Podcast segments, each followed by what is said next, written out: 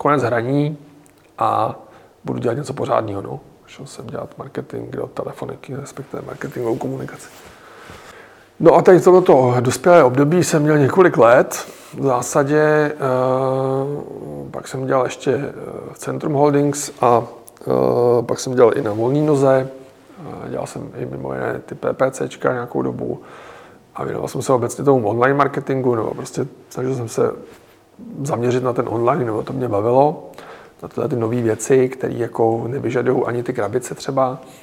A po nějaký době, vlastně spíš tak jako mimochodem, uh, jsem zjistil, že Martin Klíma založil nějaký studio uh, s Danem Vávrou a dělají na nějakém projektu, že je to hrozně tajemný a nesmí se o tom mluvit, ale že to určitě bude něco o huzitech nějaký jako eh, ve skutečnosti jenom jako povídání, povídačky. Já jsem s Martinem jako v kontaktu byl velmi uh, zřídka, ne, že bychom se úplně jako rozešli, to ne, uh, já se s ním vždycky rád potkám, ale on byl ještě nějakou dobu prostě mezi tím Brnem Prahou, pak se přesunul do Prahy, pak se přesunul ale do Anglie, protože dělal zase produkčního, nebo producenta v tom. V Codemasters a tak. Takže prostě nějakou dobu jsme se neviděli. Takže já jsem ho vlastně sledoval skrz ty média jenom a nevěděl jsem o tom nic. A uh, pak jednou mi říkal, teda jestli bych chtěl jít na oběd po nějakých jako zase x letech vlastně, protože samozřejmě, nebo jako možná ne několik letech, ale třeba po roce, se jako nic nedělo. A, a začal mi vyprávět o tom, že dělají prostě nějakou uh, super hru, a uh, že teda v Housitech to jako není a, a snažil se mi vysvětlit, co jako dělají.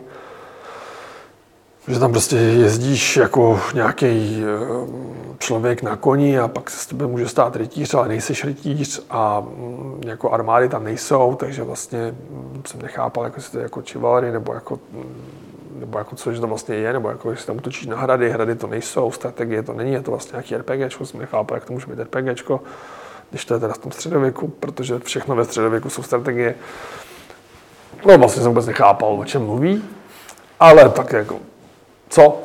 A říkal, že to je teda teďka v nějaký, teďka na, na, na konci preprodukce vlastně, že schání vydavatele a že překvapivě teda uh, nemají zájem ty vydavatele. Což mi přišlo, že jako s, s lidma, kteří mají za sebou prostě x proje, projektů, který prodali miliony kusů sami o sobě a dohromady ještě prostě možná třeba 10 milionů dokonce, protože že tam vlastně byly ty, ta, ta mafie, vlastně ta operace Flashpoint, byť to třeba byla nějaká jiná, prostě ta, a celý ten tým byl vlastně shodou okolností nějak eh, náhod složený z, z veteránů prostě Take-Two, respektive Užnu, nebo z Disneyho, který tenkrát taky zavíral a tak dále, že tam byly sami jako těžké váhy, když jsem se to pak dozvěděl, že tam prostě pracuje, tak jsem si říkal, tak jako to bude asi dobrý. Nicméně ty vydavatelé prostě ne, neslyšeli na to. No a Martin říkal, že mají takový jako záložní plán, že by mohli jít s tím uh, na Kickstarter, že by si řekli o peníze od fanoušků. No, ale jsem zase vůbec nevěděl, co je Kickstarter, jako jsem si jako hm, peníze od fanoušků, hm, dobře. Uh, a já jsem se jako předtím jako nějaký crowdfundingový jako kampaně viděl jenom jako uživatel, že no, prostě něco jsem si někde koupil v Čechách, nevím, prostě jestli na Hitu nebo na startovači nebo něco takového, ale rozhodně jsem žádný takový kampaně nedělal. A zase to se bavíme ale o roce 2013, mám pocit.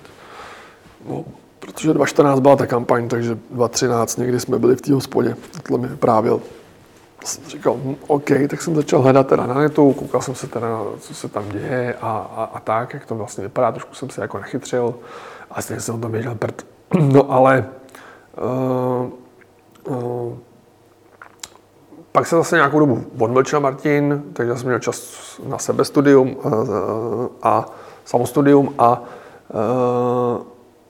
mezi tím vlastně Martin jako naznačoval, že buď se jim podaří se na toho vydavatele, tak pak to půjde tou standardní cestou, dostáváme peníze, děláme hru a na konci se prostě vydá. A tam samozřejmě jako může být nějaká, uh, nějaký prostor pro spolupráci a nemusí. Uh, ale ten starý model vlastně tak trochu vylučoval to, aby někdo u toho vývojáře tam seděl v marketingovém oddělení, to jako by nebylo. Nej, nejvíc marketingová pozice u těch vývojářů, když už to byly fakt jako super zavedený vývojáři, tak měli toho community manažera, který odpovídal na ty, na ty maily divokých eh, fanoušků, který už se ptali prostě, kdy to bude a tak dále. Tak to bylo tak jako zařízený. Ten marketing vlastně byl celý u toho vydavatele. Takže to byla ta, taková ta old school cesta. A nebo teda, pokud teda to letos, což bylo v tom roce 2013, prostě už teda nepodepíšou, že jedou znova na to E3 a znova na Gamescom a znova někam prostě. Takže se rozhodli, že půjdou na ten Kickstarter. Tak jsem říkal, OK. A uh, co to jako znamená? No a to znamená ale, že bychom vlastně potřebovali, nebo někdo nám řekl, že na to potřebujeme začít dělat nějaký promo. Hm. Dobře. A uh, ale že tu kampaň mají nějak vymyšlenou, že prostě Dan na tom dělá, eh, že se podívá na ty úspěšné kampaně prostě předtím. Já jsem se potom taky koukal na ty, kteří jmenovali uh, kluci, co prostě, jak se jako dělá ta úspěšná kampaň, vlastně co to znamená, že, ty, že některé ty hry, které tam tenkrát byly, si řekli třeba o stovky tisíc, až v nějakých případech možná jako velmi malý miliony, tenkrát to bylo takový, prostě zase se tady bavíme o prehistorii, vlastně to už je jako 10 let vlastně, tak uh, v té době samozřejmě si říct třeba o 500 tisíc dolarů na Kickstarteru bylo jako me- mega suma. Dneska, dneska třeba vybuchující koťátka to vyberou prostě miliony, ale to tenkrát prostě nebylo. A, a, a nám šlo samozřejmě o ty počítačové hry. Ty deskovky jsou ještě jako jiný biznes. A tak jsem tak jako na to nakukoval a říkal jsem si, hm, hm, hm, no a jako trochu hloupý bylo, nebo hloupý, no tak jako prostě jaká byla situace protože se to nabízelo těm vydavatelům, tak muselo to studio být sticha. Takže jediné, co mělo, bylo web, na kterém byl jeden obrázek, na kterém bylo napsáno nevím co, kontakt. A uh, Dan tam teda psal nějaký uh, blogy, uh, vlastně deníček vývojáře, takový prostě zase prostě old school, protože všichni jsme zase byli tak jako old school. A tak trochu mezi řečí někde, když jsme se potkali tenkrát v Karlíně, v té předělané předělaný eh, teplárně eh, kousek od FG Forestu, tak eh, říkal, že vlastně je smutný, že on si s tím hrozně dává práci s tím, s tím blogem a že to nikdo nečte. A, a já jsem říkal, tak jako jasně, a posíláte to nějakým médiím? No, neposíláme. A, jo, No, takže, takže tam byl nějaký blog, na který chodili uh, řádově třeba tisíce lidí uh, stabilně a byly tam jako nadšený ohlasy pod tím a ty, a ty fanoušci. Na to, že to vlastně bylo velmi nekonkrétní, protože se to nebo, nebo nebylo to o tom projektu, bylo to o tom, jak se jede na E3, jak se pičuje hra, jak, jak třeba ten design se připravuje ve smyslu jako obecným nějakým, nebo taky spíš jako z deníčku vývojáře obecně, co tak jako vývojář o čem přemýšlí, že prostě kde se berou nějaký prameny třeba historické a tak dále. Protože o tom projektu se nesměl mluvit, dokud se nedohodne člověk s tím vydavatelem. Vydavatel obvykle nechce, aby uh, Dneska zase je to úplně jiný a jsou jiný přístupy, jak, jak jít na ten trh s tou hrou, ale prostě tenkrát to bylo tak, že ten vydavatel si to odhlásí sám, třeba rok před vydáním. Vývojář je prostě sticha. A uh, no a z toho důvodu tudíž o tom nikdo nevěděl, nikdo to nečet, nikdo tam nechodil, hra nebyla oznámená. Eh, tenkrát někde líklo, že by se to mohlo jmenovat 1403, což jsem asi nevěděl, co to znamená. Eh, a, a furt se řešilo, že to budou teda ty husiti a že to bude bomba, že, prostě, že tam bude Žižka a tak dále. To řešili samozřejmě zejména český fanoušci, kteří spekulovali. Uh, nedošlo jim teda, že v roce 1403 asi, no to je jedno. Bylo to jako v takové situaci dost jako debilní vlastně, z hlediska marketingu teda. Eh, že by ta kampaň byla asi připravena eh, i relativně OK, eh, z hlediska toho, jak, jak byla udělaná stránka na Kickstarteru, že to jsem viděl v nějaký pracovní verzi, kluci natočili prostě x různých videí, měli připravený ty updaty, měli připravený ty týry, měli připravený prostě ty stretch goaly a tak dále. Takže to bylo jako celkem připravený dobře, ale samozřejmě ve chvíli, kdy jako o tom nikdo neví, tak samozřejmě je to úplně jiná situace, když člověk chce prodat něco normálním lidem, uh, hru, kterou v životě neslyšeli a něco jiného to vydávat, nebo pitchovat tomu vydavateli samozřejmě. Uh, takže Uh, to bylo někdy na podzim, prostě v zimě 2013 a prostě řekl se, že v únoru pojede ta kampaň ven, že to už je připravený, domluvený i s lidmi z Kickstarteru, že kluci byli v San Francisku se s nimi domlouvat, myslím, že oni sídlili v San Francisku, nevím, jestli jsou tam dneska ještě. A říkali prostě, že už dokonce eh, podnikli nějaký kroky v tom, že někdo doporučuje, že si musí najmout jako PR agenturu, takže eh, udělají nějakou tour, jednak v Americe, eh, v Americe online, v Německu fyzicky, že ukazovali to demo těm, těm jednotlivým novinářům a té hry a tak. No a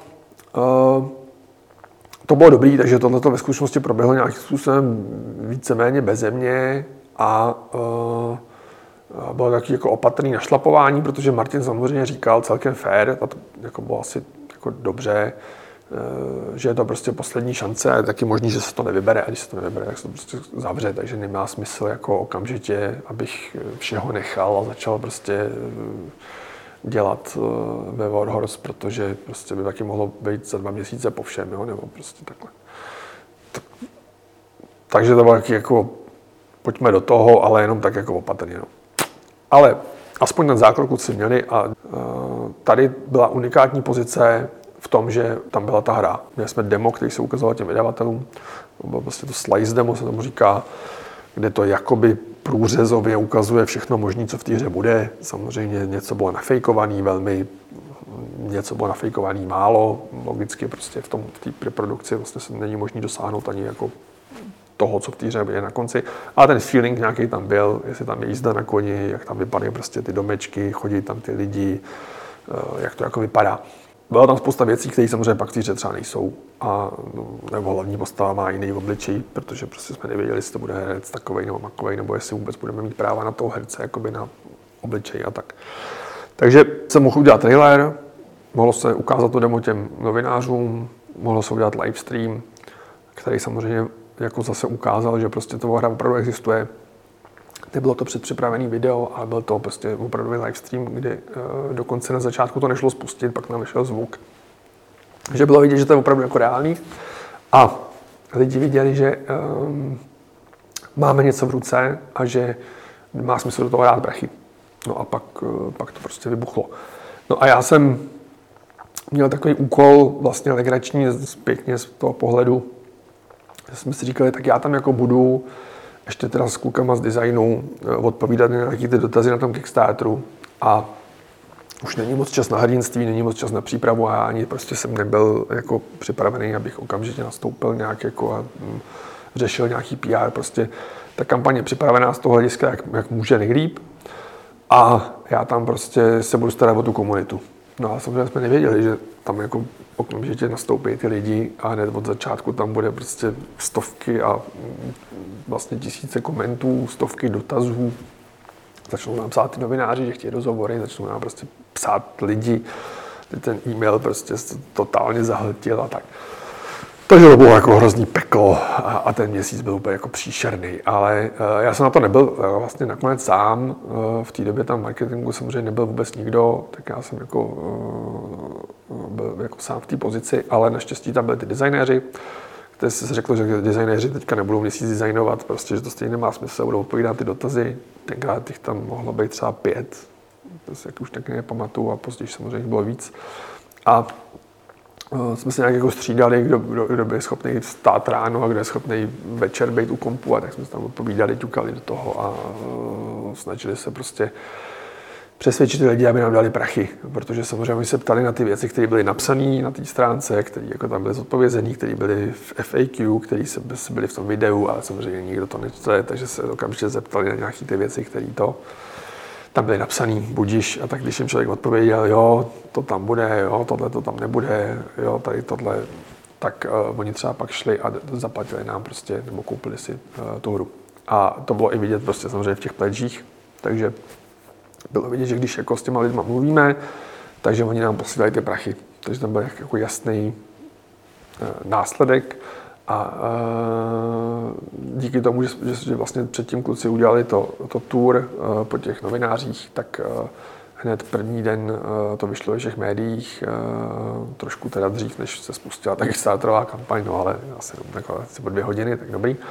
No a pak tam prostě naskákaly ty peníze a překvapivě tam naskákaly rychle ale díky tomu, že jsme měli připravený ten další materiál, tak jsme to samozřejmě schovávali, takže vyšly, nevím přesně, jestli tři nebo čtyři ještě další updaty, další videa, tuhle o koních, tuhle prostě eh, o, těch, o tom souboji, něco tam bylo o té historii, eh, byl ten livestream a tak dále, takže, takže vlastně to byl úspěch a ukázalo se, že teda bude potřeba jako koordinovat nějaký ty další věci. Snažili jsme se co nejvíc odpovídat těm médiím. Kdo chtěl rozhovor, tak ho pokud možno dostal.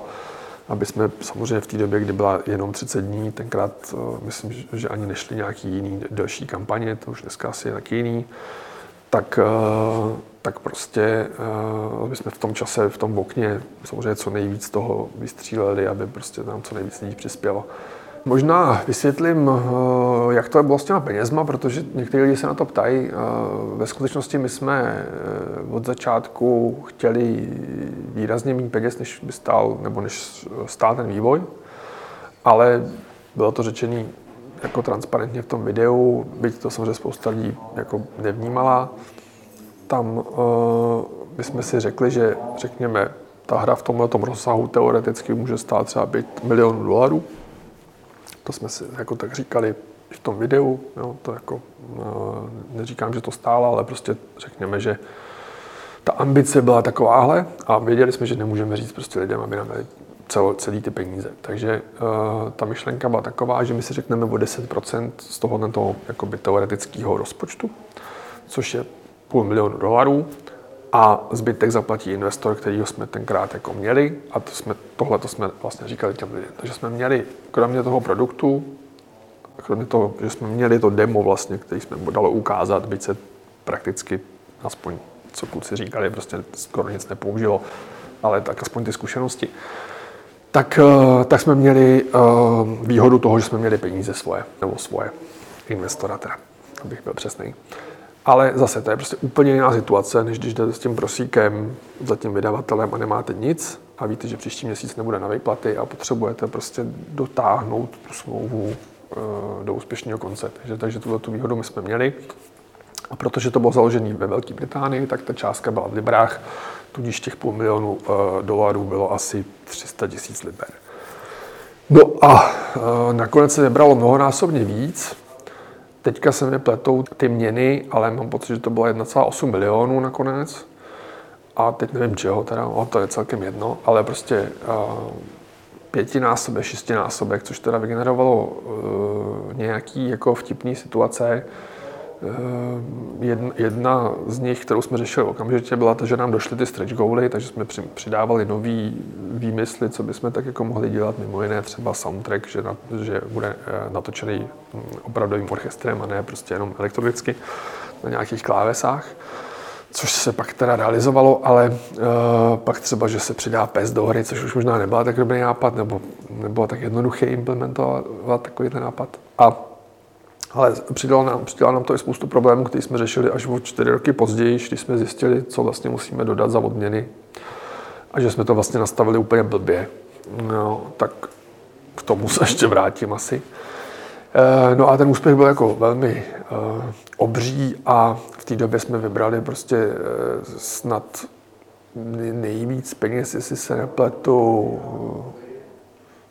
ten rok jako v těch hrách, nebo něco takového, nebo jsme byli v nějakým určitě top 5 a dlouho se to drželo prostě v tom, uh, mezi těma hrama jako v nějakým top 10, top 20, uh, no, poměrně hodně jako peněz oproti těm ostatním projektům, které byly ještě navíc mimo Ameriku, tak to byl velký úspěch. No a získali jsme spoustu uh, nových fanoušků. Uh, to bylo přes 30 tisíc, uh, 35 tisíc mám pocit lidí na tom Kickstarteru nás podpořilo asi pamatovat všechny ty čísla je poměrně náročný. Tam samozřejmě došlo ještě k nějaký vtipný situaci, že my jsme všechny ty peníze nedostali eh, nikoliv proto, že Kickstarter si bere nějakou provizi, co je to, jako, to je jasný.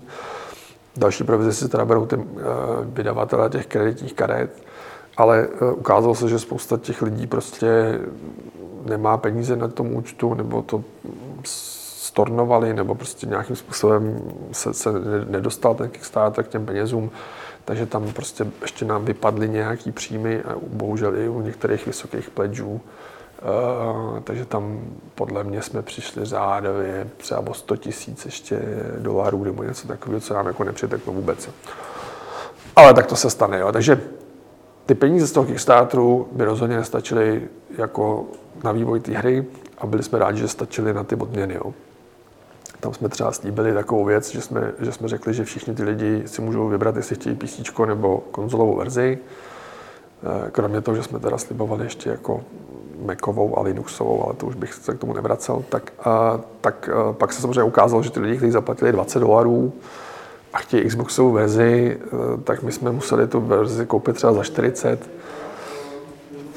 No asi by to bylo, ale pro, pro nějakého menšího vývojáře by to byl asi dost jako problém i v rámci cash flow. A my jsme naštěstí řešit nemuseli, protože ty peníze vlastně nebyly určený k tomu vývoji, nebo jako samozřejmě taky nás to zabolilo, potom jsme si říkali, jako možná jsme některé věci nedomysleli, ale eh, v těch nákladech na ten vývoj to, to byly drobný a eh, navíc jsme nepotřebovali ty peníze. Jo. Ale to jsem říkal, prostě vždycky, když se mě někdo na to ptal, že eh, je potřeba si uvědomit, že ty peníze prostě z velké části spolknou úplně jiné věci, než, než ta věc, na kterou je to určený, zvlášť u takhle velkých projektů, takže pak ty lidi jsou překvapení.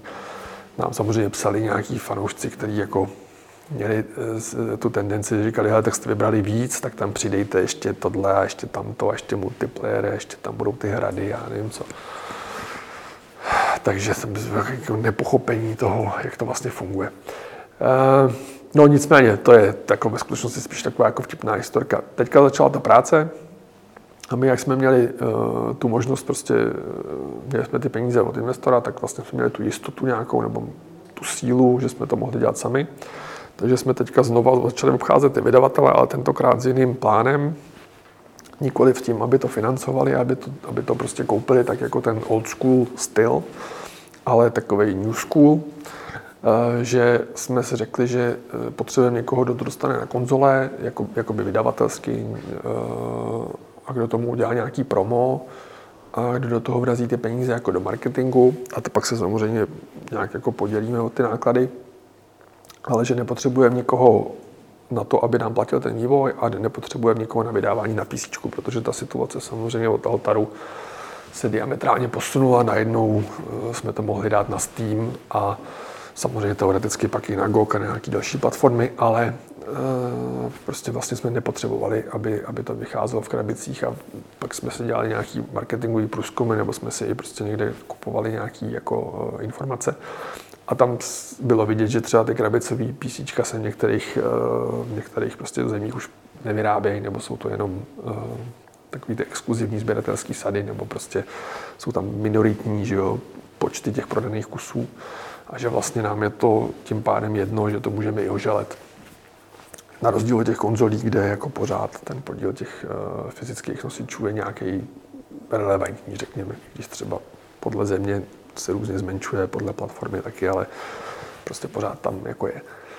No ale to jsme nechtěli řešit, protože se Sony a s Microsoftem jsme sice byli v kontaktu a nějaký jako kontakty tam probíhaly, ale je to prostě jako náročný. Samozřejmě ani Microsoft, ani Sony se nechtějí bavit přímo s jedním vývojářem, který dělá jeden titul je mnohem jednodušší se bavit s vydavatelem, který řekne, tady máme 20 her, pojďme si říct, jestli prostě chcete z nich nějaký hry nebo nechcete a tak dále. Takže říkali jsme si, že to bude jednodušší cesta. No a tohle je samozřejmě propozice, která jako není úplně běžná na tom trhu a ty, vydavatelé byli dost jako z toho uh, překvapení. A vlastně někteří na to ani nechtěli přistoupit. Chtěli prostě i ty PC práva, chtěli i tu značku třeba, tak jak to obvykle chodí Eh, a my jsme říkali, že značku prodávat nebudeme v žádném případě, což zase bylo prostě neuvěřitelný. Takže, takže to dostalo do toho vydavatele do pozice vlastně mm, téměř jako distributora, někoho, kdo vyrobí ty krabice, dá je do obchodu a udělá tomu promo. Ale samozřejmě i to může fungovat a i na tom se dá vydělat, ale prostě standardní to nebylo a všichni ty vydavatelé byli dost jako z toho vyplašený. A No a tak my jsme si říkali, OK, tak buď ty vydavatelé na tohle to přistoupí, anebo na to prostě nepřistoupí a my to vydáme i na ty konzole sami nějak. Tak to prostě byla nějaká myšlenka. No a řekli jsme si, že teda to znamená, že pokud ale to chceme dávat my na písíčku, tak musíme jet do toho, musíme šlapat do marketingu sami od začátku. Tak jsme si nejdřív řekli, OK, tak uh, já mám nějaké zkušenosti prostě z toho PR, tak začnu dělat PR, začnu obestívat prostě ty média, aby se o nás nějak vědělo. A najmeme si komunity manažera, abych nemusel na těch fórech odpovídat na ty dotazy. No a uh, přišel Toby, uh, který původně přišel na pozici komunity manažera s tím, že je, jak eh, umí česky i německy, a teda umí anglicky, ale protože prostě má, je bilingní, má jako rodiče prostě z, z Německa a z, z Čech, tak, eh, tak se nám to hodilo, protože jsme si říkali, hele, to je ale ten německý trh bude ten druhý nejdůležitější po Americe pro nás, tak budeme mít tady někoho, kdo umí perfektně německy, to je super. A eh, po relativně rychlé době se ukázalo, že díky tomu, že má zkušenosti s Český rozhlasu a vlastně vystudoval eh, mediální školu, tak eh, eh, bude ho škoda na tu komunitu a že bude dělat to PR líp než já. Takže jsme přesunuli na něj to PR, vzali jsme Krise, který teda úplně čistokrevný Němec, tak to už jsme jako si nehráli na nic, že ty Čechy jako vlastně už jako nepotřebujeme. A ten dělal, ten dělal community manažera, dělal ho vlastně do teďka a já jsem vlastně přešel na ten vlastně víc jako strategický marketing nebo marketing obecně, že protože marketing vlastně samozřejmě většina lidí si představuje tu komunikaci pod tím, to nejviditelnější část, jsou nějaké reklamy, ale obecně je to uh, o nějakých jako o tom, jak dostat ten produkt na trh. Takže je to uh, i o té strategii, o nějaké cenotvorbě, o tom, jaký jazyky uh, mít a nemít, uh, na jaký jezdit trhy, uh, kolik dát peněz do jakých regionů a takovéhle věci. Takže prostě um, jak to co nejlíp jako prodat co největšímu počtu lidí za co nejmenších nákladů. A tudíž uh, jsme udělali takovýhle trio a vlastně jsme ze začátku jeli hodně jako samozřejmě low budget, uh, protože i když ten vývoj stál vlastně jako velký peníze, tak my jsme samozřejmě byli to jako by naše peníze, když budeme jako praktický investora, tak prostě jako v každém startupu člověk nechce jako pálit ty prachy a házet je z okna, trošku se musí jako starat o to, ale my jsme nevěděli, jestli to budeme dělat prostě ty dva roky, jak jsme si tak jako možná říkali. Tam už nějaký byly skeptický hlasy, že to budou pesimistický, nějaký, že to budou spíš tři roky. Jo.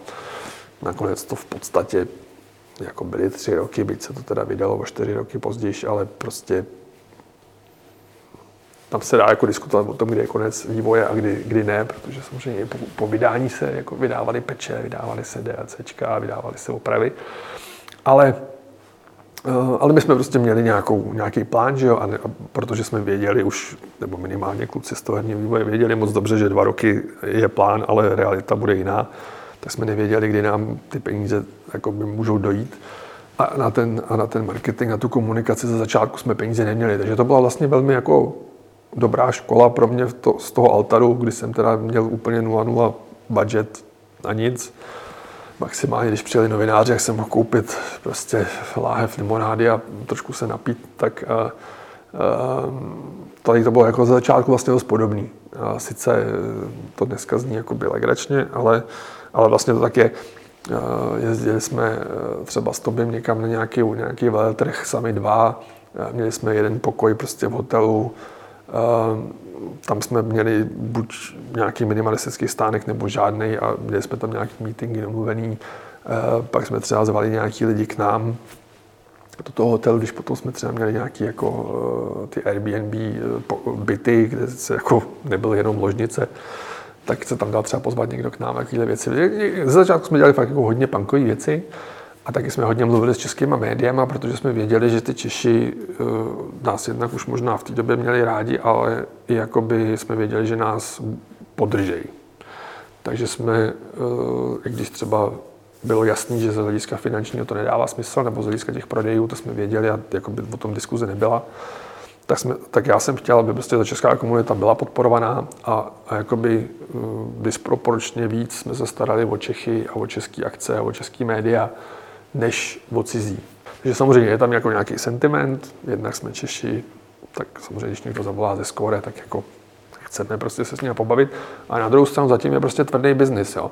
Takže já samozřejmě jsem věděl, jestli máme domluvený nějaký rozhovory se zahraničními médiemi, nebo jestli třeba to by domlouvá nějakého youtubera, nebo pak jsme samozřejmě začali do té komunikace přidávat více a víc těch influencerů k těm takzvaně starým médiím, ať už printovým nebo online.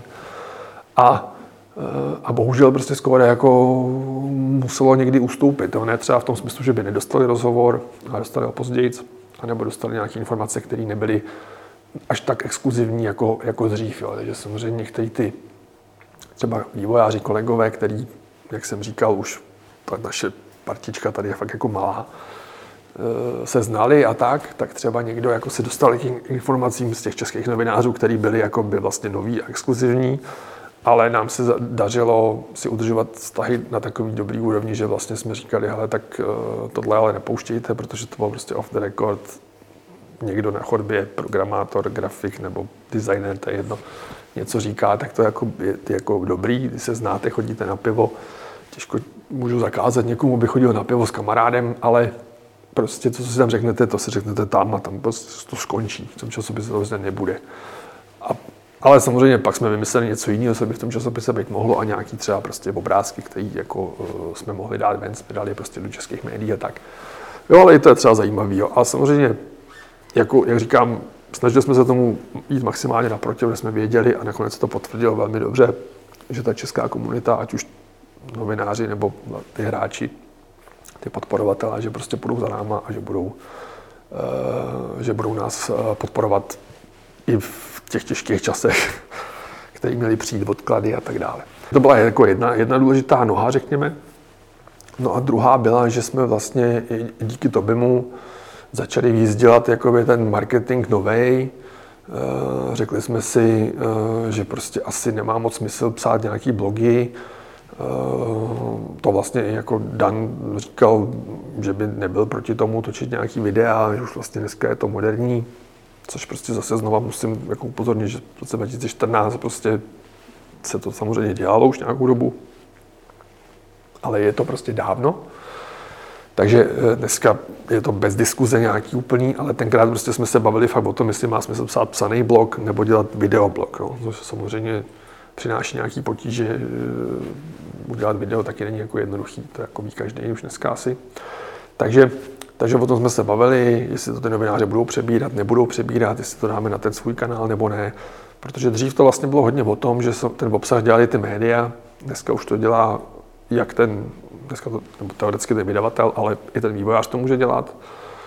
Teoreticky to může třeba dělat kdokoliv v tom, u toho vývojáře vlastně, že jo. jo jako, uh, může to tam psát třeba hlavní programátor, jo, ale protože prostě ten přímý kontakt s těma lidma je, jsou ty sociální sítě, takže jsme si samozřejmě museli založit všechny ty Facebooky, YouTube a tak. Eh, na Redditu by vtipný, že nám založili to fórum vlastně fanoušci a, a Reddit celou dobu není náš, takže my tam, my tam jsme uh, byli jako pozvaní jako nějaký prostě ty, sice možná moderátoři, nebo prostě nevím přesně ten level těch práv, ale uh, Eh, založili to fanoušci a nikdy, nikdy to nám nepatřilo. Eh, a, a nikdo mu to nevadilo nikdy, vlastně to dělali, myslím, líp než my, takže ty nám třeba pomohli. No a pak samozřejmě jsme řešili, jak, jak to dostat ten Steam, no, tak to je zase ještě jiná diskuze. Ale s tou komunitou jsme prostě byli v kontaktu s různý, v různých kanálech a řekli jsme si, pojďme předělat ten blog do uh, videoblogu a pojďme uh, mluvit přímo s těma lidma, protože máme prostě tady 35 tisíc lidí, kteří byli na, z Kickstarteru a chtějí vědět, jak ten vývoj probíhá. Budeme mluvit na ně. Jo? A to zase dneska zní prostě tak jako logicky, nebo všechno do sebe zapadá. Ale nebylo to tak prostě. Prostě, protože zase dalo se říct, že prostě, hele, my když tady v tom videoblogu propálíme prostě, že nevím co, tam, tam budou prostě takovýhle zbraně nebo takovýhle koně, nebo prostě tam bude prostě ten, ten klášter, to je celkem jedno. Něco, co by se dalo jakoby prodat těm médiím nebo nabídnout jako exkluzivní obsah, tak tam se to prostě spálí. Jakmile je to venku, tak ta příležitost zmizí. Ten, ten novinář samozřejmě nechce šahat jakoby pro něco, co už někde jsme před týdnem poslali v newsletteru našim backroom. Jo tak uh, jednak, jednak tohle je teda do jisté míry pravda, co jsem teďka řekl, ale, ale do jisté míry se ta situace taky změnila na tom trhu. Ty lidi to vědí, ty novináři už nemají takovou sílu, ty média už nemůžou tak tlačit, jakože dejte nám exkluzivně obsah a už nikdy nikomu jinému. Jsou tam třeba nějaký kratší časové exkluzivity, nebo se tam diskutuje o tom, jestli online versus offline, tak ten offline už nikoho nezajímá. Vlastně, takže ten online jako že, že něco vyjde potom v nějakým tištěným časopise, nebo klidně i dřív vlastně bylo třeba jedno, nebo se to tak jako vyvrbilo obvykle, že to bylo fouk. A, eh, a překvapivě ty novináři byli schopni i z těch našich YouTube blogů eh, si vytáhnout nějaký článek, nebo buď přímo nalinkovali aspoň to video, což byl jako taky úspěch, že nalinkovali cizí video, eh, což třeba typicky některé ty zahraniční média samozřejmě nechtěli dělat ne proto, že by to jako by nechtěli dělat z principu, ale protože měli vlastní kanály, na kterých točili reklamu, že, že potřebovali ten content mít u sebe. Takže třeba pak jsme se domlouvali, že někomu dáme ten content nebo kus, aby si ho sám si stříhal, sám si ho vložil a udělal si svoje vlastní video, aby ho měl na svém kanále. Taky možnost. No a uh, tak buď linkovali ty naše blogísky, uh, jako video a Eh, nebo z něj udělali prostě článek. Někdo, někdo to zkouknul, sepsal z toho článek, tím pádem si vytvořil ten vlastní content, nic neukrad, udělal to jakoby po svým, udělal si článek, na který klikali lidi okolo, který měl banery. Jo, je potřeba jako si uvědomovat, že ta myšlenka zatím je bohužel i takováhle jakoby velmi přízemní, komerční. Jo. Ale takový je prostě svět médií. Ve skutečnosti byl i papírový, ale v tom online je to ještě jako mnohem víc vidět. Takže, takže překvapení jistý bylo pro mě třeba, že Eh, ty média jsou schopní eh, sledovat ten náš obsah nebo ochotní sledovat ten náš obsah a eh, brát si z něj, co potřebují, takže jsme vlastně třeba ani nemuseli zase moc tlačit třeba tiskové zprávy, které jsme teda taky dělali, ve kterých byly takové jako oficiálnější informace nebo nějaký jako milestone, který jsme chtěli prostě oznámit nějak oficiálně. Ale vlastně hodně médií vlastně vycházelo z těch, z těch blogů. A i když o tom nic nenapsali, tak je sledovali. Takže my jsme pak jeli na, na nějaký veletrhy, z začátku opět velmi punk, nebylo to teda tak strašně punk jako s altarem, ale taky jsme si pořídili nějaké malé boudičky, pak jsme žebrali prostě tamhle u Nvidia o grafické karty, tamhle u někoho prostě o boty kysny písničkový, od někoho dalšího jsme zase vyžebrali monitory, jsme to tam pak sestavovali, to samozřejmě nefungovalo. Eh, se tam snažili rozběhat ten engine a tak dále, natahovali jsme si tam sami kabely, že jo. Udělali jsme si takovou jako provizorní zasedačku, kam jsme zvali ty novináře, co eh, tam řešili ty polepy, eh, který mm, jako byly hezký samozřejmě, ale nebylo to ani zdaleka tak eh, propracovaný jako ty pozdější stánky. Takže ty začátky byly opravdu jako vtipný. Ale vlastně to nevadilo. Mluvili jsme většinou k té odborné veřejnosti, to znamená novináři a, a nebo případně i ty vydavatelé. Na Gamescomu jsme se třeba přidali do takového většího stánku, kde e, byl společný bar a e, tam se dělaly párečky pěkně, e, wursty, nebo si tam člověk dal kafe a byly tam jednotlivé zasedačky jako více firm, který se to tam pronajali a takže tam vedle nás byl třeba někdo, kdo dělal myši, a uh, někdo jiný, kdo dělal třeba nějaký brýle, tenkrát ještě nějaký jako úplně základní virtuální realitu a my třeba ze hrou a pak tam byl zase někdo s jinou hrou a takový jako myšmaš, tak nám někdo přišel asi párek, kafe, uh, od, od lidí uh, z myší jsme dostali nějaký vzorky, tak jsme je tam pak ukazovali, nebo jsme prostě jim dali zase něco od nás, nějaký merch. No a bylo to takový hodně punk. No a aby jsme se odlišili, tak jsme dělali ještě nějaké jako netradiční dárky, Chtěli jsme vymyslet prostě něco originálního, samozřejmě ne vždycky se to povedlo, tak jsme něco občas ukradli. A, uh, ale myslím si, že třeba pivo uh, jsme měli jako jedný z prvních, když, když nevím, jestli původní zaklínač ho měl a pak ho měl samozřejmě, pak ho měl samozřejmě zaklínač. Někdy, někdy to určitě někoho napadlo. Ale my jsme udělali teda pivo, který bylo v sadě že, různých příchutí s pivovarem Malešov a s pivovarem Malešov jsme pak hodně jako provázali tu propagaci, takže jsme vlastně díky tomu, že ta tvrz Malešov, která je vedle, pochází z podobné doby, je nedaleko Kutní hory a vlastně jako dokáže hodně ukázat jakoby tu představu o tom, jak, jak, jak to tenkrát asi mohlo vypadat, tak my jsme tam třeba vodili i nějaký fanoušky nebo novináře, když přijeli do Čech, i když to třeba není místo ze hry, tak, tak bylo prostě je to tam tolik zajímavý a navíc ten majitel je schopný mluvit třeba anglicky o tom, o té historii, o tom, jak to předělávali. že jsme tam hodně se s těma lidma přátelili, nakonec si myslím, a uh, hodně jsme to využívali, že jsme tam využívali i tohleto pivo a byli jsme tam i na nějakým prostě team buildingu a tak. A a vždycky jsme vymysleli tyhle ty nějaký, uh, tyhle ty nějaký uh, dárky pro ty novináře, tak oni pak na tom veletrhu se samozřejmě pochlubili, dali na Twitter prostě fotku toho, co u nás dostali. No a ty fanoušci se totálně jako rozlítili samozřejmě, chtěli to taky, teď se tady, kde se to můžou koupit, teď prostě to po nás chtěli. Takže jsme začali vlastně vyrábět ty merchandise a nějakou dobu to, to vypadalo, že snad neděláme nic jiného, takže jsme to trošku možná přehnali. Ale nakonec jsme to dělali prostě spoustu, eh, různí partneři se nám ozývali a tak, jestli by nemohli taky dělat tohle s logem a tamto s logem. Spoustu nápadů a některý z nich jsme teda eh, jako eh, rovnou zařízli, a některý z nich jsme pak dotahovali, trička jsme dělali a tak. Ale dělali jsme třeba i kryty na mobil a tohle. Ale snažili jsme se prostě dělat to vždycky tak, aby jsme pokud možnost měli co nejméně práce, což se ne vždycky podařilo, ale tak aby to dělal pro nás nějaký ten partner, aby měl jednak tu svoji distribuci, aby jako on řešil prostě ty platby, aby on řešil ty stížnosti, tu poštu a tak dále, takže my jsme to jako téměř nikdy neposílali, až na nějaký výjimky. Takže jsme z toho třeba měli méně peněz, ale to nevadilo. My jsme to prostě dělali jako servis. A to se ukázalo taky třeba zajímavý, že jako ty lidi to ocenili, nosili ty věci, pak jsme je potkávali v tom a byli rádi, že jako dostávají ty věci, co vlastně novináři, i když třeba později. Takže jsme měli tu komunitu na stejné úrovni jako ty média. Tak to bylo takový vlastně taky relativně netradiční přístup, dneska už asi ne, ale prostě tenkrát to bylo takový celkem jako, jako fajn. No a potom v této souvislosti jsme hodně začali spolupracovat třeba s Xzone a tam už to bylo úplně jako uh, easy, protože když člověk má opravdu takovýhle partner, který dokáže i vyrobit, prodat, dát do těch shopů, tak tam už, tam už je to Eh, je to jako úplně jednoduchý. No a dělali jsme třeba i uh, displejty, že s těma polskýma uh, kolegama, kteří dělají kovový plagáty na zeď a takovéhle věci. Vždycky jsme prostě to udělali tak, aby, nebo ty plastové meče s kalimasilem z Kanady, aby prostě oni to vyráběli, aby vymýšleli ty věci, aby jako řekli prostě, jak to bude, jak to chtějí propagovat, jak to chtějí prodat a pak nám z toho prostě dali jenom provizi.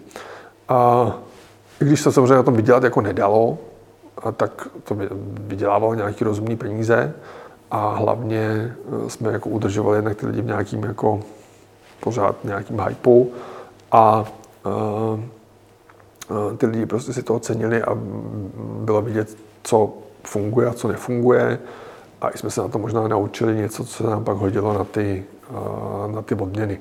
A to bylo teda, to byl teda masakr. Ale ještě, když se k tomuhle dostal, tak možná bylo dobrý říct, že v tom marketingu jsme nebyli jenom tři. Po těch punkových začátcích jsme trošku jako eh, už potřebovali eh, zase zprofesionalizovat nebo na to trošku jako přidat.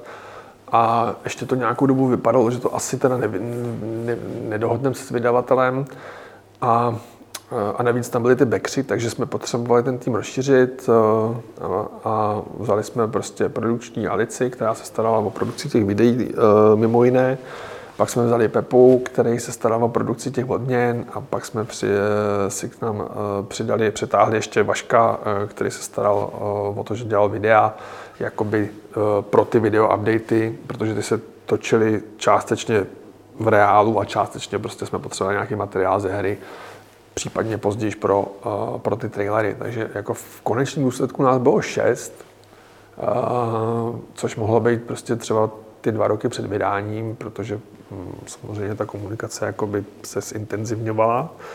No a e, třeba Pepa, který měl na starosti ty produkci těch odměn, tak ten to dělal minimálně rok předtím, než jsme to vydali. A některé věci se dohadovaly vlastně ještě mnohem víc jako dopředu, jako typické meče, ale i ty cínové figurky nebo nějaký tam byly že, uh, ručně, na ručně dělaným papíru, takový jako iluminace, nebo jak se tomu říká, uh, a prostě spousta, spousta specifických věcí, které jako se neudělají úplně přes noc. A ty lidi, kteří dělali, my jsme se snažili, aby to byly Češi, nějaký jako spíš eh, prostě, aby se to nebylo dělané ve fabrice, ale nějaký prostě umělec nebo někdo, kdo se tím tím zabývá tak, eh, tak to prostě dělá doma v nějaký dílně, ale když jsme mu řekli, že chceme prostě stovky kusů, tak říkal, že to bude dělat prostě půl roku. Tak fajn, ale jako myslím si, že to bylo lepší, než to objednávat prostě někde, někde z té Číny eh, plastový a navíc jsme řekli prostě, že všechny ty věci budou kovový nebo dřevěný a tak. No, ale samozřejmě i tam byly nějaký jako zádrhy, ale zjistili jsme, že třeba stříbro na stříbrný mince se nedá jen tak jako koupit nebo převést od něka, že to je potřeba mít nějaký mincovny, mít tam nějakou, nějaký potvrzení, nedá se to jako vozit v kufru úplně přes hranice, protože jsme zjišťovali, se to dá koupit z Rakouska, tak takže tam byly prostě spousta jako záseků úplně neuvěřitelných, který jako samozřejmě, když to někdo nedělá, tak to nezná. A díky tomu my jsme potom eh, si ještě udělali jednu takovou věc, kterou jsme, kterou jsme eh, si přidělali spoustu práce. Řekli jsme eh, si, že vyjdeme vstříc těm přáním lidí, kteří říkali, že na Kickstarteru nestihli, nestihli přidat nebo přispět na ten projekt, ale že by chtěli přispět později, tak jsme udělali jako, jako malinkatou kopírku. Prořízli jsme teda ty odměny, aby nebyly tam úplně všechny a některý jsme jednak vyprodali a některý jsme nechtěli udělat tak jsme to dali na náš web, takže tam jsme uh, založili zase jakou sbírku vlastně po Kickstarteru a uh, tam to trvalo třeba asi dva roky. Další, uh, než jsme si řekli, že už jsme blízko uh, vydání, že už to teda stopneme, že potřebujeme taky to, tu produkci naplánovat nějak. A to trvalo, trvalo teda asi plus minus dva roky a tam jsme získali asi dalších plus minus 35 tisíc lidí, tak asi stejně jako na tom Kickstarteru. A myslím, že jsme dokonce tam vybrali jako maličko víc peněz, třeba 2 miliony.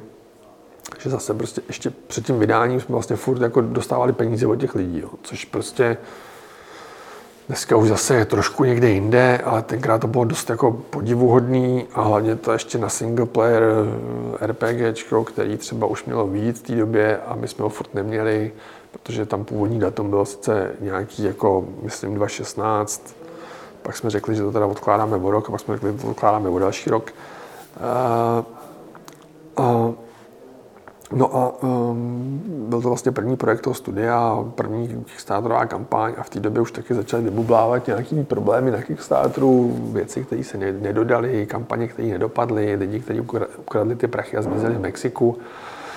Takže, takže třeba jsme měli problém s tím, že v některé americké média uh, už přestali nebo odmítali psát o projektech z Kickstarteru jakoby z principu, nikoliv jako vůči nám, ale, ale prostě protože si mysleli, že by to mohl být další, další nedopadnutý projekt, ať už schválně, což těch asi málo, ale spíš, spíš jako nezáměrně, že si prostě člověk ukousne velký sousto, pak to nedoručí. Uh, takže, takže taky jsme v tomhle tom se jako trochu koupali a to nás, to nás v té Americe jako brzdilo trochu. Do některých médií jsme se prostě nemohli dostat a báli se, jakmile se řeklo, že to začíná, že to vlastně díky Kickstarteru vzniklo, tak se oklepali a utíkali pryč. Ale podařilo se to nějak překonat taky nakonec. A my jsme samozřejmě na to pak nekladli takový důraz, jako, jako na nějakých jiných akcích, kde to naopak jako eh, přivítali s povděkem. No ale Eh, připravili jsme se na ten release a intenzivně prostě eh, jsme, to, eh, jsme se připravili na to, že to minimálně vydáme na to PC. Nakonec se teda podepsal ten Koch tenkrát ještě, nyní Playon, který sídlil v Německu, že jo, v Míchově a řekl si, že to teda vydají na ty konzole a že my teda si vydáme sami to PC, což znamenalo Steam No, oni vydali teda PC verzi tam, kde se vydávala PC verze v krabicích, tak to dělali, takže to zase jako je potřeba říct, že to dělali, ale e, bylo toho minimum. A spíš zajímavý bylo, že se třeba dělali ty e, kolektorské edice, tak oni k tomu přistupovali právě tím stylem jiným než my. E, jednak to taky dělali teda hodně dlouho dopředu, ale objednávali to z Číny, aby to bylo levný. A tudíž tam byly nějaké jako limitovaný těma věcma, ale vzali si i třeba nějakých jako pár nápadů od nás, z toho, co my jsme dělali pro ty backry a udělali se ty kolektorky, takže pak tam byl trošku jako zmatek třeba při tom releaseu, kterou verzi má kdo, co, co, co v ní má, co v ní nemá, z čeho jsou ty figurky, proč ta jedna figurka je větší a ta druhá je menší a jeden má plastovou a jeden ne, protože to byly prostě jiné edice. Ty naše byly hm, dělané čistě náma a pak byly ty eh, kolektorské edice od vydavatele. No, stane se, no tak aspoň teďka mají nějaký lidi prostě z toho zážitek nebo nějakou krabici, kterou už nikdo jiný nemá. No a tam jsme teda dělali, uh, furt jsme dělali, dělali tu komunikaci a pak jsme dělali dvě věci, které jako byly poměrně důležité.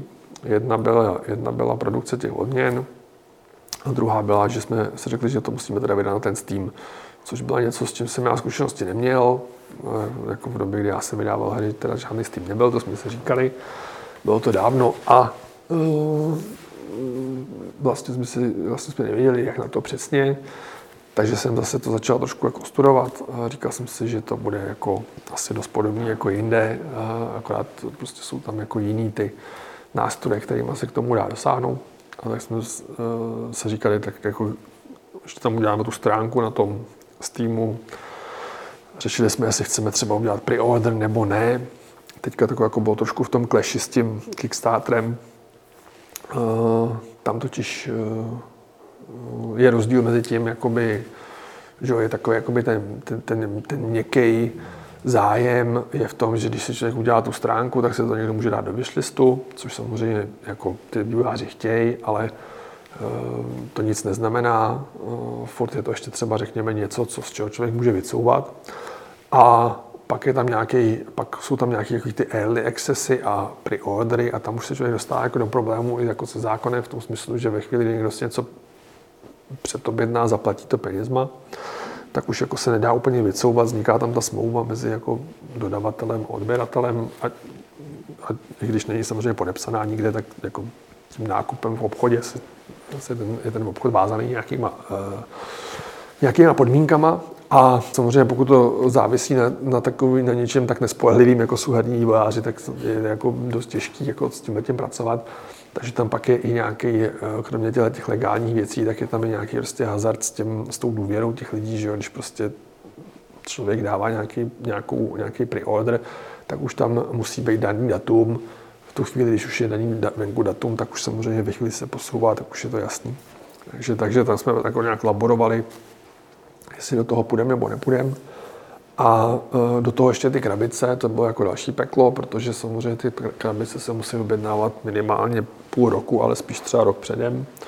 Nemyslím teda teďka ty krabice jako výrobu, ale ten jejich prostor v těch obchodech. Takže tam probíhaly jednání kolečka už prostě e, mnoho měsíců o tom, kolik krabic, čeho si kdo objedná, kolik Xboxů, kolik PlayStationů, kolik půjde do Ameriky, kolik půjde prostě do Anglie, kolik do Francie a tak. A tam v tom samozřejmě jsme už se začali trošku hrabat, ukazovalo se, že jako mi přišlo, že ty čísla jsou jako trošku podstřelený. Já jsem měl nějaký e, čísla, viděl jsem na Kickstarteru třeba ty podíly těch jednotlivých zemí, viděl jsem, jaký je zájem o to, viděl jsem, kolik těch fanoušků máme v těch newsletterech a tak. Takže my jsme předem vlastně Eh, prodali jako v rámci toho Kickstarteru a toho našeho webu dohromady eh, asi 70 tisíc jako her jo, vlastně. Jo, jako všechny ty pledge možná neměly hry, protože tam byly nějaký úplně mikroskopický, mm, která byla jenom taková nějaká support, nebo nevím přesně, ale to je celkem jedno, těch bylo málo. A, eh, ale prostě už jsme měli nějaký jako vlastně předobjednávky, jo, z jistého legálního úhlu pohledu, což teda taky nebyl dobrý nápad možná, ale jako naštěstí se nic nestalo zásadního. No a do, nebo doručili jsme to tak. Uh, jinak by to asi problém byl. A uh, takže jsem věděl, že tam nějaký zájem je a třeba od toho vydavatele chodilo, že tam zájem jakoby není úplně. No, takže, takže jsme se jako dostali nějakého, jako nějakých třenic, takových standardních, prostě my si myslím, že to je jako super produkt a bude to, se to prodávat dobře a to říká, no ale tady jsou jiné hry, které se prodávaly blbě a tady vyjde ještě zaklínač a tady vyjde prostě nový, nevím co, Elder Scrolls nějaký a vy budete přesně mezi tím. Takže tam jsou prostě takovýhle diskuze a diskutovali jsme i o tom, kolik třeba peněz se do toho teda má vrazit. Tam jsou většinou, většinou jsou jako, nebo u Kochu to bylo tak, že jsou tam dva budgety, Je takzvaný international, což jsou prostě takové ty kampaně, které zasáhnou v podstatě všechny. A jeden, jeden jsou ty lokální budgety, které si berou ty jednotlivé teritoria, tam z toho se platí pak třeba ty eventy, ty stánky na těch veletrzích, uh, anebo uh, in-store věci, plagáty různý, ty stojany a různé věci, které jsou prostě v tom, uh, v tom obchodě přímo na tom místě toho prodeje. No a e, případně třeba i lokální kampaně, jakoby onlineový, když třeba to vyjde, já nevím, v jednom konkrétním francouzským časopisem o hrách, e, Žu Video, nebo jak se to čte, tak prostě to tam třeba zajistí ta lokální pobočka, jde to třeba z lokálního budgetu, ale pak jsou nějaký třeba typicky ty angloamerický e, média, které třeba vlastně mají trošku globální pokrytí, tak se třeba někdy zaplatí z globálního různý. No a ta Amerika v tom byla specifická, protože třeba v Americe vlastně tu hru vydával Deep Silver, uh, což prostě jako strašně komplikovaná situace, to nemá smysl vysvětlovat, asi bych to vysvětlil blbě. Prostě ten, uh, ten Koch působil v různých zemích pod různýma labelama, typicky v Americe nechtěl mít jméno Koch, který je tam spojovaný prostě nějak negativně s určitýma lidma, tak, tak tam byl prostě Deep Silver, že na některých jako krabicích bylo psáno Deep Silver, nebo respektive na všech těch eh, krabicích to bylo, eh, že tam byl trošku zmatek, že ten Koch jakoby jednal s těma lidma, ale eh, to, nebyla, to nebylo brand pro jednal s těma obchodníkama, tak, ale ten brand pro lidi byl, byl Deep Silver a tam z toho někdy potom je nějaký jako myšmaše taky v té komunikaci protože ty distributoři si to dělali prostě nějak jinak. Jo. Ale není to tak, že by to bylo vždycky špatně. Ten vydavatel zajistil spoustu jako lokálních eventů, ne, pozval tam novináře, na kterými jsme stejně nikdy nešáli si, neměli jsme ani kontakty. E, udělal prostě e, různý roadshow, to by tam prostě jezdil velmi často, e, takže tam jako byl někdo od nás, nebylo to prostě u nás, bez nás, ale naprosto většině případů tam byl to by někdy tam bylo víc lidí. Samozřejmě nám zaplatili ty veletrhy, takže jsme měli super stánek na E3, eh, třeba pro novináře to vypadalo jak, jak eh, středověká místnost Václava IV. Tam byl jako krep, že jo, samozřejmě jako papírový a na zdech byly prostě ty středověké tapiséry a bylo to celý, tam byl stůl dřevěný a nějaký kožešiny a takovéhle věci. Tak jako pěkně udělaný věci, které samozřejmě stojí prachy a které jako my bychom na tom našem stánku nikdy neměli, kde jsme měli složený z věcí. A, a pak samozřejmě ty stánky pro tu veřejnost, ty byly jako úplně monstrózní a ty byly jako mega drahý.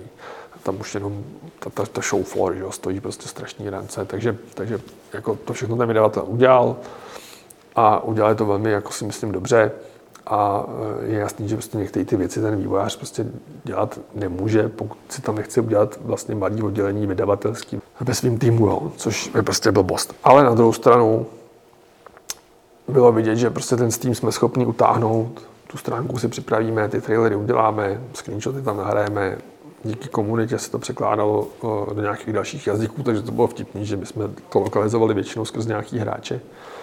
Stejně tak teda jako tu hru, tak tu Steam page, Eh, my jsme že jo, byli v kontaktu s čínskými hráčema, kteří nás podpořili na Kickstarteru, pak, pak eh, jak jsme vydávali ty jednotlivé dema, tak to přeložili do čínštiny, tím se to stalo populární v Číně, tak jsme pak jeli i do Číny, což jako byl trh, který normálně ten vydavatel zcela ignoroval, protože tam neuměl prostě dodat ty věci na ten trh, takže to bylo jako vlastně neuvěřitelný, zajímavý štěstí a kombinace štěstí a jako naší drzosti, řekněme. No a to mi ale připomíná, že jsem jako zapomněl zmínit jednu věc. E, v době, kdy my jsme se připravili na, ten, na to vydání, tak my jsme na Kickstarteru slíbili, že budeme vydávat taky nějaký jako verze pro ty backry a tomu jsme říkali jako alfa verze až k beta verzi, což teda ve skutečnosti tak nebylo. Jako asi by to tak ani ne, ne, nemohlo být. Byly tam ve skutečnosti takový malinkatý dema z toho světa vyseknutý, aby ty lidi měli si co zahrát. Dokonce v těch prvních verzích byly věci, které tam pak nebyly ve hře. E, vesnice byla jinde, než, než, než měla být původně. Byly tam jiné questy, protože jsme nechtěli třeba ukazovat reální questy, ale podobný. E, byly tam postavy, které pak tam nebyly, nebo je hrál někdo jiný a tak dále. Prostě celkem jako to bylo dobrý v tom, že to fakt ukazovalo nějaký ten vývoj, kterým se to ubírá. To se ty lidi zahráli a říkali nám o tom, jak se jim to líbí nebo nelíbí. A my jsme podle toho jako některé věci upravovali. Tak to bylo celkem jako vtipný. A to samozřejmě teda udržovalo taky ten hype. To jsme dělali tak jako každý tři měsíce. Ale taky teda nás to spozdilo díky tomu, že jsme vydali možná šest verzí, nevím už přesně. Ehm, určitě minimálně o rok, jo? protože pokud prostě jedna ta verze nás stála třeba měsíc, dva úsilí, e, poměrně velké části týmu, možná ne všech, ale pořád jako velké části týmu, tak nakonec se to jako nás čítá, jo? takže to mělo i jako tuhle tu nevýhodu, kterou ty lidi samozřejmě neviděli. Ale vždycky, když se to vydalo, tak potom byl hrozný hype. E, my jsme dovolili, aby z toho ty lidi streamovali, dovolili jsme novinářům, aby z toho dělali videa, Eh, vlastně, vlastně eh, to byl i tahák pro ty lidi, kteří to ještě neměli, že si mohli koupit pleč na tom webu dodatečně nějaký, který jim umožňoval přístup k této alfě a pak dostali tu verzi, mohli si ji zahrát. Takže předem zjistili, co to je za hru. A z těch videí vlastně už trošku viděli, o, co, o čem to bude, takže to je neuvěřitelné, že ty videa některý, když se člověk podívá dneska, jak vypadají jakoby děsuplně nedodělaně, tak na jejich základě někdo zaplatil prostě plnou cenu za tu hru, a, aby, to, aby to mohl mít. A, takže to bylo vlastně taky jako příjemné překvapení, eh, že na to reagovali tak pozitivně, protože to byla zase jedna z těch věcí, kterou samozřejmě ten vydavatel nedělá a z mnoha různých jako dobrých důvodů. A ve skutečnosti nám říkali, že prostě s tím jenom přiděláme problémy, protože prostě ty lidi budou říkat, že to je hnusný, což bylo, že to je nedodělaný, což bylo, že tam budou chyby, které tam byly, eh, že, že, že prostě eh, to nevypadá vůbec tak, jak si představují tu hru, prostě až bude vypadat. A ono to samozřejmě tak nevypadalo, takže člověk, eh, my jsme to teda trošku vyladili víc, než jsme měli ty naše pracovní verze, ale furt to bylo velmi vzdálené tomu, co to mělo být finálně, že ta hra se dělá spíš tak jako, že furt nic, furt nic, furt nic a najednou to vypadne, protože ty části se skládají nějakým způsobem jako komplikovaným. Není to, není to tak, že na začátku už je něco vidět a pak se to jenom jako dopilovává. Takže, uh, takže tam se třeba často pracuje s objektama, které tam ještě nejsou a je tam všude napsáno replace me, kvůli texturám objekty jsou jenom bílé krabice, protože tam neexistují a tak, takže proto demo se muselo jako to dát, dát dokupy, aby tyhle ty věci tam nebyly. Ale jinak samozřejmě tam lidi propadávali podlahu, vůbec tam zapomnělo udělat podlaha, takovéhle jako věci tam byly jako spousta. Ale od to byla větší sranda, pak z toho vznikly nějaký memy, pak dokonce nějaký skupiny, které vůbec neměly společného s hrama, si pouštěli tyhle ty memy, protože tam byly nějaké jako vtipné situace, které se dají použít a někdo z toho udělal ten mem a pak už ho dá na sociální sítě a pak už si to žije svým životem. Což jako nám přineslo nějaký jako uh, povědomí o té hře to určitě zvedlo, ale uh, taky nám to přineslo nějaký um, problémy v tom smyslu, že všechny ty věci jsou prostě dvousečný. Uh, samozřejmě, když člověk jako vnímá během nějaký poměrně dlouhé doby, protože ta hra měla třeba ještě dva roky do, do, do releaseu, že vypadá ošklivě, že je to Eurojunk, eh, že prostě je zabagovaná, že tam ty, ty animace jsou příšerný, což prostě by byly eh, jaksi ano, v roce 2014 vyšla, na konci roku 2014 vyšla ta první verze a pak 2015, 2016 jsme to vydávali a pak jsme řekli, že tohle už je beta a pak už to vydáme a pak jsme teda tam měli takovou větší mezeru, než jsme původně říkali. No nicméně to bylo samozřejmě jako hnusný, strašně protože to prostě byly eh, udělané ty, ty, ta grafika byla v tom stádiu, v jakým byla v roce 2014-15. Prostě jako hrozná. Ale to všichni věděli, nebo prostě dělali na tom, aby ta grafika byla hezká, ale za dva roky později. Takže, takže jsme jako trochu museli bojovat s tím tím, že, že vlastně zejména v té Americe, kde se třeba vydávají ven jenom opravdu ty ultrapolišované věci, kde se dělají ty filmečky, které na to se najímají, že ty externí filmy, které dělají jenom ty filmečkové trailery, eh, kterými jsme mnohokrát mluvili a tam prostě padaly částky 100, 200, 300 tisíc dolarů za to, že někdo udělá jako super, super filmeček eh, z těch našich materiálů, nebo respektive ze svých, ale na základě toho našeho, takže by tam opravdu Henry jel na koni kolem prostě eh, těch budov, co pak v jsou, ale bylo by to celý vyrendrovaný prostě v něčem úplně jiným tak to my jsme třeba proti tomu bojovali. No. Říkali jsme, že tohle nechceme, že ty lidi to neocení, že chtějí ten autentický zážitek, že chtějí prostě vidět tu naší hru, jak vypadá, a ne jak vypadá nějaký předrendrovaný film, který jako vlastně vypadá, že by mohl jít do kin pomalu. A uh, to bylo zejména třeba v té Americe taky jako podivuhodný, jako že takovýhle přístup k marketingu prostě to neuznává jako absolutně, jako nic takového neprošlo. Což my jsme teda měli jednak výhodu, že jsme byli vlastně pod evropským vydavatelem, který měl teda v Americe jakoby pobočku, ale vydávali to jakoby oni, jakoby, jakoby ta německá centrála. No a taky jsme měli výhodu, že jsme měli svoje peníze, takže jsme řekli, prostě takhle to bude a smíř se s tím.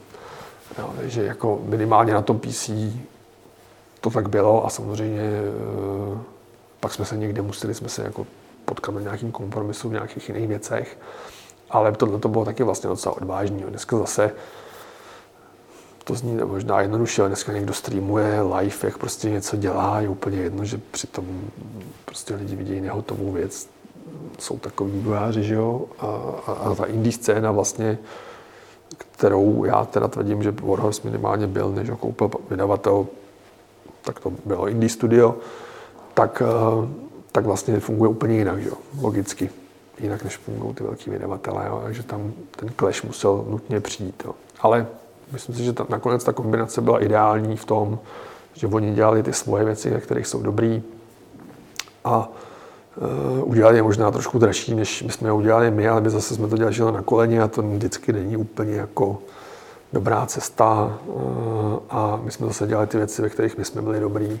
Oni třeba nám umožnili, aby to by mluvil s novinářema, což standardně jako tak nebývá. Většinou je to tak, že tam u toho vydavatele nějaký PR manažer, který má na starosti, aby ty novináři mluvili s vývojářema. Ale to znamená s lidmi, kteří dělají ten vývoj. Jo, že třeba tam jako není úplně běžný, aby jednak studio měl svého PR manažera a druhá, když někdo má takovýhle manažera, tak není běžný, aby on zároveň mluvil jako o té hře, ale je to ten člověk, který jakoby koordinuje ty kontakty, rozesílá ty tiskové zprávy, zve ty novináře na akce, ale jako sám tam vlastně nevystupuje. Ale ty novináři tady v tomto případě to by ho vzali vlastně jako vývojáře, a uh, normálně že ho citovali, rádi se s ním potkávali, nechali si od něj ukázat to demo té hry a nepřišlo jim to divný, jo, což v řadě případů jiných by to divný bylo, ale to zase jako je pochopitelný proto, protože já když jsem třeba dělal chvilku toho vydavatele, tak jsem věděl, že já o těch hrách vlastně nevím zase tolik. Věděl jsem, že to je hra, která je pro takovouhle cílovku vyjde za tři měsíce, potřebujeme ji dostat na tenhle ten event, potřebujeme k ní udělat takovýhle banery a potřebujeme, aby byla prostě vylisovaná včas. Ale jako neřešil jsem, jak přesně se tam dělali koni. Že to samozřejmě výhoda toho, že člověk má toho eh, člověka uvnitř té firmy, tak eh, prostě může s každým promluvit, je na těch poradách, vidí tam ty dema, hraje to, to by samozřejmě strávil spoustu času v těch nehotových demech a v těch jako věcech, které pak ukazoval na té na, na výstavě třeba. Takže to měl opravdu jako eh, připravený a dal, dal prostě mnohdy lepší, lepší informaci o tom, než ten vývojář, který třeba je zaměřený na ten svůj nějaký úzký segment designu, programování, grafiky nebo něčeho takového a vlastně mu to mluví jenom z nějakého určitého úhlu. Bylo taky jako zvláštní. Nakonec jsme se teda propracovali přes dva odklady, ale vlastně relativně e, krátký, pořád ještě na dnešní poměry e, do roku 2018, respektive pro nás 2017, protože e, samozřejmě ta hra v krabicích musela být půl roku předtím. To je ten důvod, proč se vydává ten Day One Patch, protože samozřejmě vývojáři, ten vydavatel to vytrhne z ruky to CD a minimálně těch 6 měsíců předem a dává to do té lesovny. Mezi tím těch 6 měsíců vývojář tráví tím, že opravuje ty věci, které tam určitě jako nějaký zůstaly. No a Uh, u nás tam teda bohužel těch věcí zůstalo hodně, takže ta hra vyšla hodně zabagovaná, v některých případech nešla ani dohrát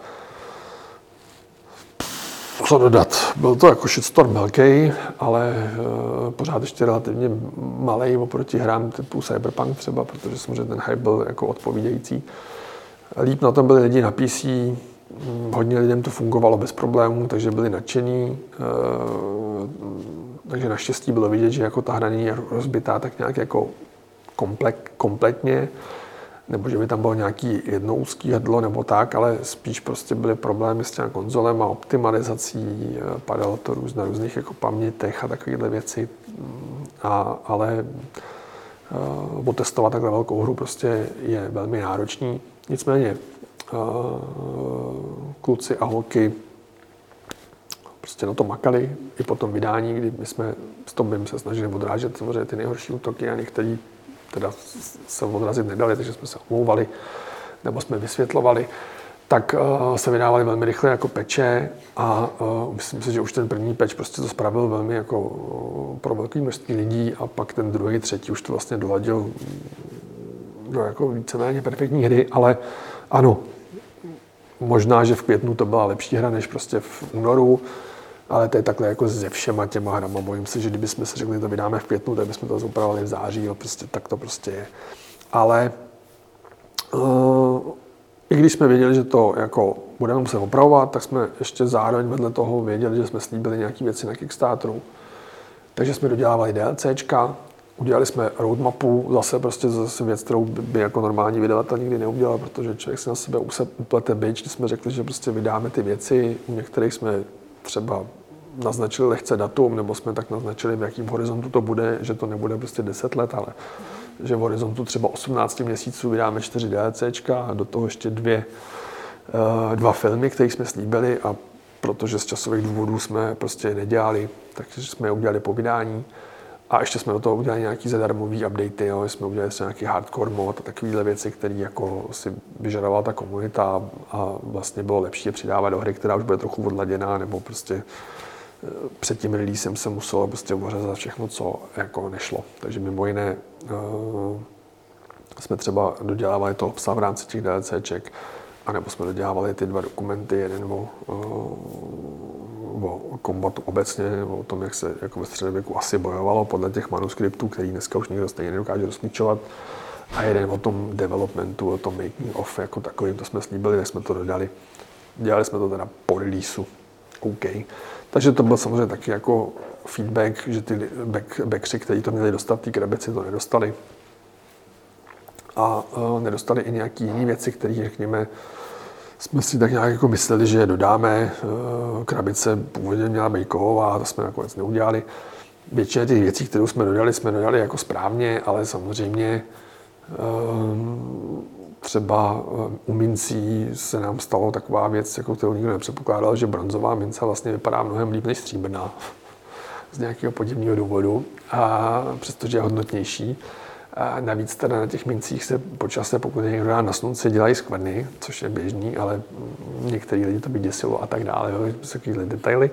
Pak jsme samozřejmě dělali ty meče, což byl taky, taky strašný opus, ale jsme zjistili, že meč jako je zbraň samozřejmě, překvapivě, a že se nedá jako distribuovat úplně jednoduše DHLkem do všech zemí na světě. E, a, a teprve pak jsme zjistili, že ty adresy jsou fakt jako všude včetně prostě Hongkongu, Austrálie, Ruska, eh, kam třeba dálko vůbec nedováží nic, eh, prostě nějaký Jižní Ameriky, Brazílie, že jo, tam byla určitě Jižní, Jižní Afrika, eh, prostě takovýhle země, Saudská Arábie, kde třeba jsme těch zásilek teda neměli jako mnoho, ale byli tam a samozřejmě to je jako jedna zásilka stačí, aby úplně rozhodila celý ten proces.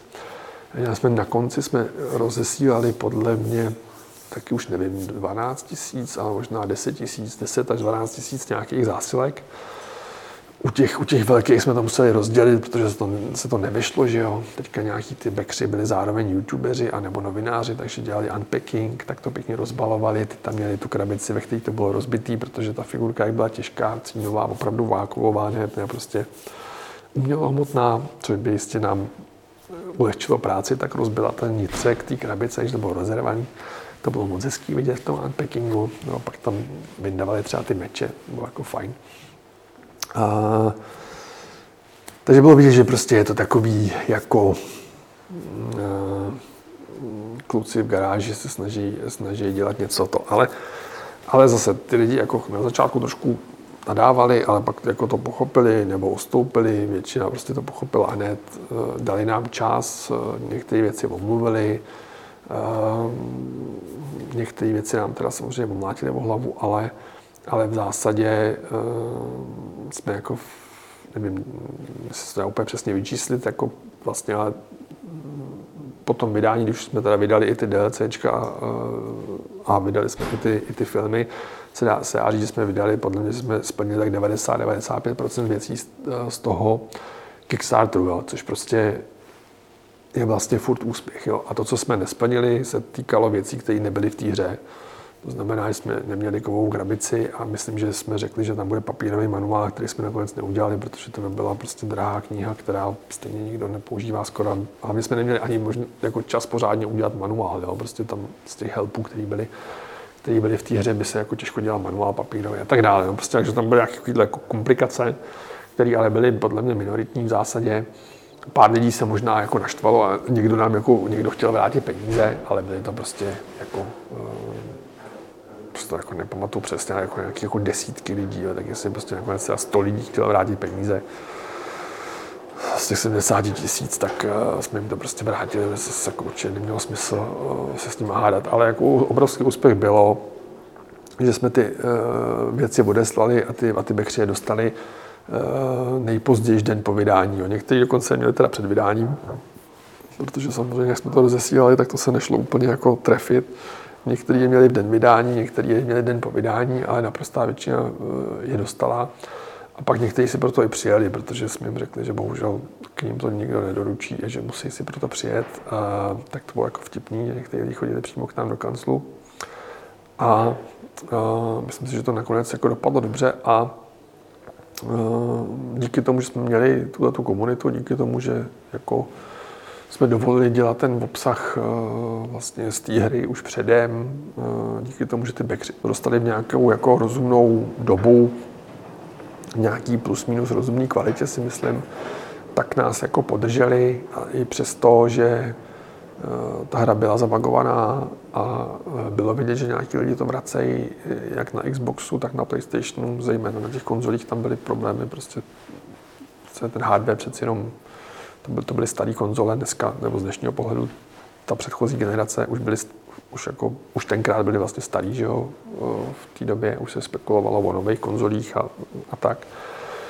Tak, tak prostě do toho hardwareu to dostat bylo obtížné, takže tam to bylo blbý. Takže jsme měli jako opravdu stažený půlky, jako jsme viděli, že tam prostě chodí ty refundy a, a viděli jsme, že prostě ty, že Sony i Microsoft nejsou jako úplně, prostě nebudou řešit ten sentiment prostě, že tak jsme se báli, jestli jako tam nedojde eh, na nějakou jako ošklivou, ošklivou hranici toho, kde by to třeba sundali ze storu, což se teda podařilo až tomu cyberpunku. Ale uh, my jsme z toho nějak jako vyklouzli, což vlastně uh, bylo i tím, že samozřejmě se to koupilo jako méně lidí než Cyberpunk tu v první chvíli. Nicméně teda asi tak podle mě týden už taky nepamatuju přesně, teda, jak se jako nevím, možná bylo měsíc, ale asi nevím. A fakt jako relativně krátkou dobu po tom vydání nám vydavatel nadšeně teda sdělil, že jsme prodali milion kusů. A, eh, a my jsme byli rádi, že jsme jako přes, eh, přes ten náš cíl eh, se dostali, jo, což teda mimochodem byly vyšší stovky tisíc kusů, jo, protože jako vlastně pro nás to bylo velmi jako napínavý, protože jakoby malý úspěch vlastně eh, by byl neúspěch. Jo? Byl prostě půl milionu kusů třeba bylo málo. Jo? Ale a my jsme třeba už díky tomu, že jsme měli vlastně prodaný nějaký kusy přes ten Kickstarter, tak to bylo třeba varovní znamení pro ty vydavatele vlastně ve skutečnosti.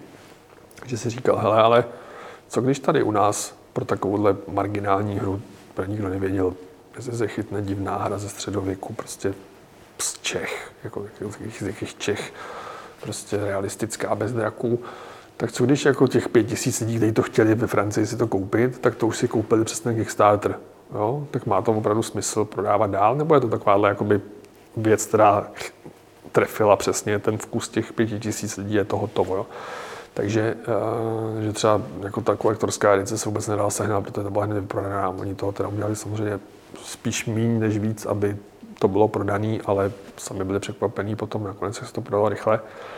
Jo, a vlastně se, se pak se dělali dotisky uh, těch, těch, těch her, což je zase logický. Jo. Já se tomu zase nedivím, když ten vydavatel má zaplatit uh, třeba 10-12 dolarů, nebo kolik to přesně je, jenom, jenom prostě za to, že může vylisovat CD, tak Microsoftu a Sony je potřeba zaplatit poplatek, nebo respektive to koupit od nich pak zaplatit prostě eh, tu distribuci, zaplatit ten shelf space, objednat si to místo v tom obchodě, prostě vrazit prostě miliony jenom do toho, že ta hra je v obchodě, tak samozřejmě chce udělat takový počet kusů, který se prodá, ne, prostě neprodá. Nechce prostě to pak házet, eh, házet eh, do toho, do škarpy jako, jako IT mimozemšťana, jo. takže, takže to musí nějak balancovat na tom, aby jako ta poptávka byla nevím, někdo chtějí tisíc kusů, tak jich uděláme 1200 a něco tam zůstane. Jo, nesmí, to, nesmí se to přehnat, je to fakt jako hodně těžký a v té produkci můžu zaučit obrovský peníze. A tady se teda ukázalo naštěstí vlastně ta dobrá varianta, nebo jak pro koho, pro ty hráče možná ne, že se to vyprodalo a muselo se dělat dotisk poměrně rychle uh, těch fyzických her. Takže samozřejmě na, Steamu se to jako ne, nevyprodá. Eh, no, takže eh, to bylo fajn a my jsme v, v tu chvíli jsme už věděli, že jsme jako v pohodě, jako z hlediska financí a tak se samozřejmě líp dělalo i na těch, na těch pečích a nějak jako byla tam nějaká jistota toho dalšího vývoje, i když samozřejmě se vlastně v tu chvíli zaplatila ta hra, ale ještě to neznamenalo, že se třeba zaplatí další hra. Už jako, jako prostě jiná věc. Což teda pak, eh, nebo dneska už eh, je jasný, že to dopadlo dobře, ale vlastně tenkrát to tak nebylo. Tak to bylo asi všechno děti. Na závěr, co bych tak řekl, tak abych to shrnul, jo, eh, možná to v tom nebylo tak úplně slyšet, ale ta hra byla podporovaná od Kickstarteru po release. Od roku 2014 do roku 2018 jsme na tom dělali minimálně ve třech, později v šesti lidech, později ještě s tím vydavatelem, na tom, aby ta hra byla vidět, na tom, aby ty lidi si ji vyzkoušeli na těch veletrzích, protože prostě pořídit 50 eh, písíček, na kterých se prostě střídají ty lidi eh, v tom velkém stánku, není taková sranda. Jo, zamluvit ty plochy reklamní je docela easy, ale taky to stojí prachy. Eh, vyrobit ty CDčka, do toho vrazit peníze, prostě tu komunitu prostě si opečovávat, eh, připravit ty, připravit ty odměny a to, to jako včas a předem počítat s tím, že tam budou nějaký problémy, vrazit prachy do, eh, do distribuce těch odměn, to, jako, to byly jako miliony korun. Jo, a uh, mít dobrý vztah s těma novinářema, prostě to, to jsou všechno věci, které se nestanou za, za den a ve skutečnosti ani nám se nestaly za, jako, nebo vlastně nebylo to tak, že od začátku, že ve chvíli, kdy skončil ten Kickstarter, nám všichni šli na ruku. Bylo tam spousta problémů, byla tam spousta věcí, které se musela překonat, byla tam spousta otázek, které se daly řešit různýma způsobama a přinášely nám nějaký pozitiv a negativ a museli jsme si rozmyslet, jako, kde to řízneme, do čeho jít, do čeho nejít. Měli jsme tam velký závazek prostě vůči těm jak backerům, tak těm lidem, kteří si to kupovali na tom, na tom webu. Takže jsme si i na sebe upletli nějaký byč, uh, vydávali jsme ty nehotové verze a tak, ale prostě nepřestávali jsme komunikovat, nikdy jsme se neschovávali, každému, kdo nám napsal mail, jsme pokud možno odpověděli. Uh, s těm novinářům jsme upřímně říkali, v jakým je to stavu, Každý rok jsme jeli na nějaký veletrh a ukazovali jsme jim tu rozpracovanou hru, aniž bychom po nich chtěli, aby z toho cokoliv dělali, nějaký preview nebo tak. Prostě jenom jsme se s nimi chtěli podělit o to, jak jsme pokročili za ten rok a jestli jako oni o tom pak chtěli napsat, bylo na nich. Tohle to všechno jsme budovali celou tu dobu. Nebylo to tak, že bychom jeli na E3 poslední před releasem. Na každém E3 jsme byli, na každém Gamescomu jsme byli. Byli jsme i na těch menších lokálních akcích v Británii, na Paris Games Weeku, v Tokyo Game Show. V Brazílii jsme byli a tak dále, v Rusku. A všude jsme to prostě promovali. A vždycky jsme uh, říkali, že pro nás je nejdůležitější komunita. Uh, byli tam ty lidi, kteří jednak to zabekovali nějakýma penězma, což ale ve skutečnosti není až takové jako ty peníze jsou jako vlastně ve skutečnosti nejmenší problém. Jestli někdo přijde o 100 dolarů, je mu vlastně v konečném důsledku jedno, jestli pět, před pěti lety někam poslal peníze na Kickstarter a pak se to nezaručí, to je fuk. Ale ty lidi do nás investovali ten čas, sledovali nás, věřili nám, eh, komentovali ty videa, hráli ty eh, demo verze, bránili nás, když někdo prostě na nás utočil, byli celou dobu s náma a investovali do toho ty čtyři roky svého života. A uh, to pak se zúročilo v tom, že i když jsme vydali zabagovanou hru v poměrně jako bohužel tristním stavu technickým ze začátku, i když jsme to rychle opravili, tak prostě v těch krabicích nebyla úplně jako ta hra v pořádku, tak, eh, tak ty lidi nám věřili, že to prostě dotáhneme. Dali nám tam ten čas a nechali nám ty peníze a věřili tomu, že to prostě už za celou tu dobu, co jsme slíbili, tak jsme vlastně v podstatě vždycky doručili. V tom dalším updateu jsme ukázali, že jsme to tam přidali. Tak nám věřili, že to prostě doručíme. A odpustili nám i to, že jsme to doručili později. A to je něco, čeho já si hrozně vážím, no, protože jako ta důvěra těch lidí, ta se dá ztratit jako za minutu. Ale získat ji prostě to je uh, otázka uh, měsíců a roků celé práce, celého týmu. Hodně štěstí s vývojem. Tak díky moc. Za málo.